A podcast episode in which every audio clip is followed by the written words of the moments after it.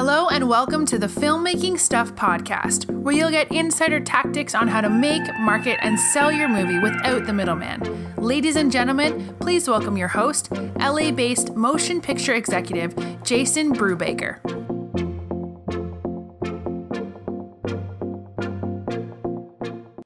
Hey, filmmakers, one of our biggest goals at Filmmaking Stuff is to provide insider tactics from people that are actually doing stuff.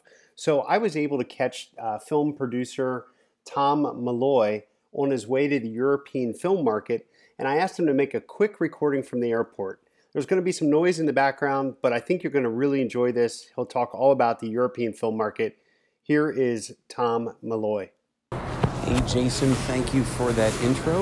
Um, yeah, the uh, Berlin film market is a little bit different, and um, you know I want to try to go over that a little bit here today.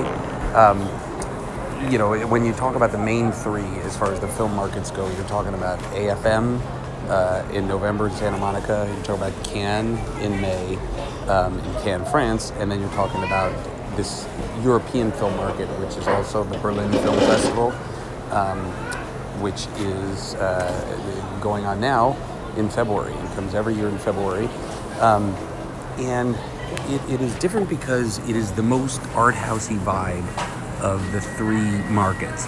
Um, whereas Cannes and AFM are looking for bigger films with cast, EFM will sometimes take a look at films that don't have major casts and have a more film festival pedigree uh, and a more art housey vibe the the cool thing that, that I found at EFM in the past is that there's rarely meetings that are um, kind of fluff meetings. I guess would be the word about that. Like every meeting there is legitimate people looking for content, and uh, so it's a, it's a different market to navigate. And you know how uh, AFM is very interesting because it's all in like hotel rooms. So it's it's actually sometimes to the new person it could feel a little bit like you are. Um, you know, it's the access is not as easy because you know getting in those hotel rooms there's almost like doors basically, and uh, the Cannes Film Festival on the other hand is much like a trade show, where it's an open floor and there's just booths, so it is easier uh, to just walk up and say hello to people. The interesting part about the EFM is that it has both. It has what's called the Gropius Bau, which is the um, that's the trade show aspect of it.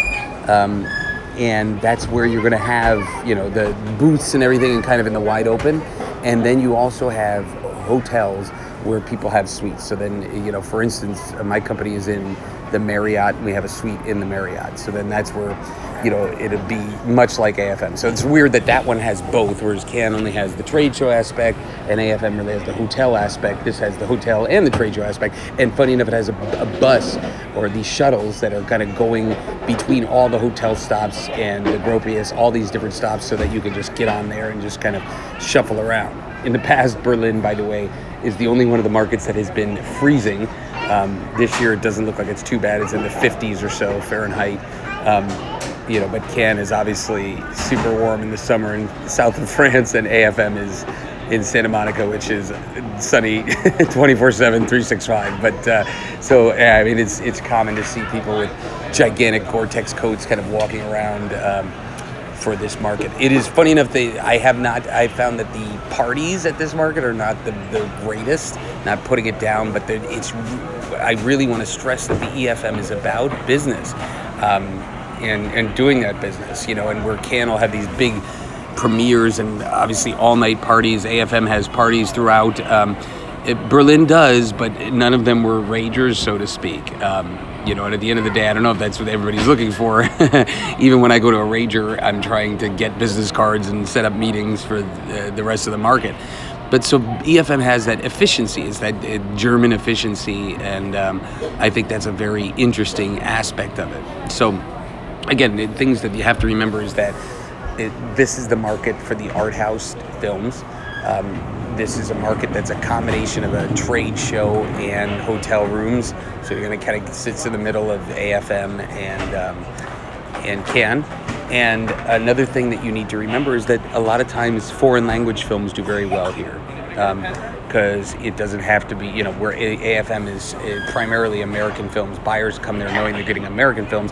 They know in Berlin they're going to get a mixture.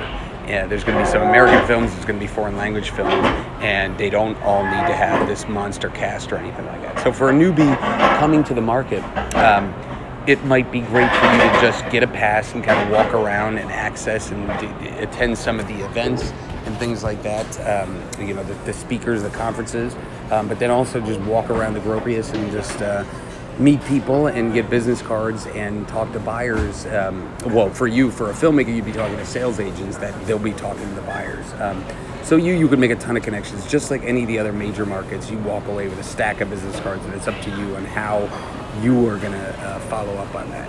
So I hope that's a good kind of intro to what the EFM is and uh, and somewhat how to navigate it And Berlin, you know, and what you also have too is that you have one of the best cities in the world. Um, Berlin has got to be top five, top ten cities in the world, um, just as far as pure history, and, and now it's like livability and uh, you know cleanliness and all that stuff. I was I found it funny enough very interesting that you could just there's there's nobody really does the bottled water thing over there because all the taps are clean and they've been tested to the point where they're cleaner than most mineral waters that exist.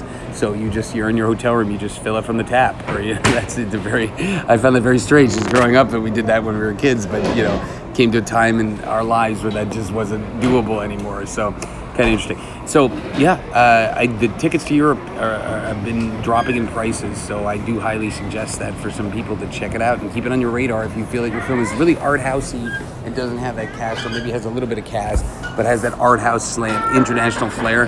Berlin might be the market that's perfect for you. Thanks a lot, Tom Malloy, for taking some time to give us some insight. And for all of you filmmakers that are listening to this, if you'd like to learn some more stuff from Tom Malloy, check out his business plan template. You can find that over at movieplanpro.com. And once again, it's movieplanpro.com. Until next time. Thank you for listening. This has been another episode of the Filmmaking Stuff podcast with Jason Brubaker. If you like our show and want to get more filmmaking info, make sure you check out filmmakingstuff.com and join us every week for new filmmaking tactics. Until next time, take action and make your movie now.